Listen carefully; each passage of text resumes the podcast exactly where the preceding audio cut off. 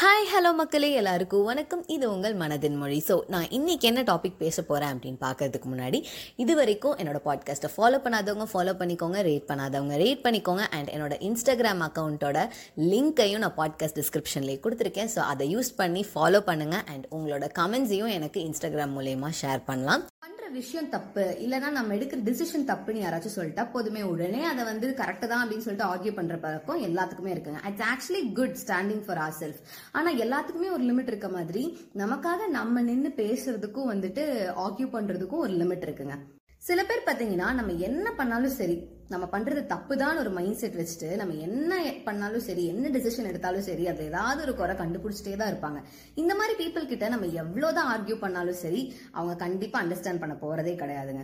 So அந்த மாதிரி people கிட்ட வந்து நம்ம ஆர்கியூ பண்ண பண்ண அவங்க திரும்பி ஆர்கியூ பண்ணுவாங்க. ஆனா ஆக்சுவலா அண்டர்ஸ்டாண்ட் பண்ணிக்க மாட்டாங்க. இந்த மாதிரி ஆர்கியூ பண்றதுனால நம்மளோட எனர்ஜி ட்ரெயின் ஆகும் நம்மளோட டைம் வேஸ்ட் நம்மளோட மென்டல் ஹெல்த் ஃபுல்லா ஸ்பாயில் ஆகும். It's better to stay silent and ignoring such people instead of arguing with in order to save a mental health take care so இந்த episode கண்டிப்பாக எல்லாத்துக்கும் பிடிச்சிருக்கும்னு நான் நினைக்கிறேன். ஸோ நெக்ஸ்ட் எபிசோடில் வேற ஒரு நல்ல டாப்பிக்கோட உங்களை நான் சந்திக்கிறேன். Until then this is Soundarya signing off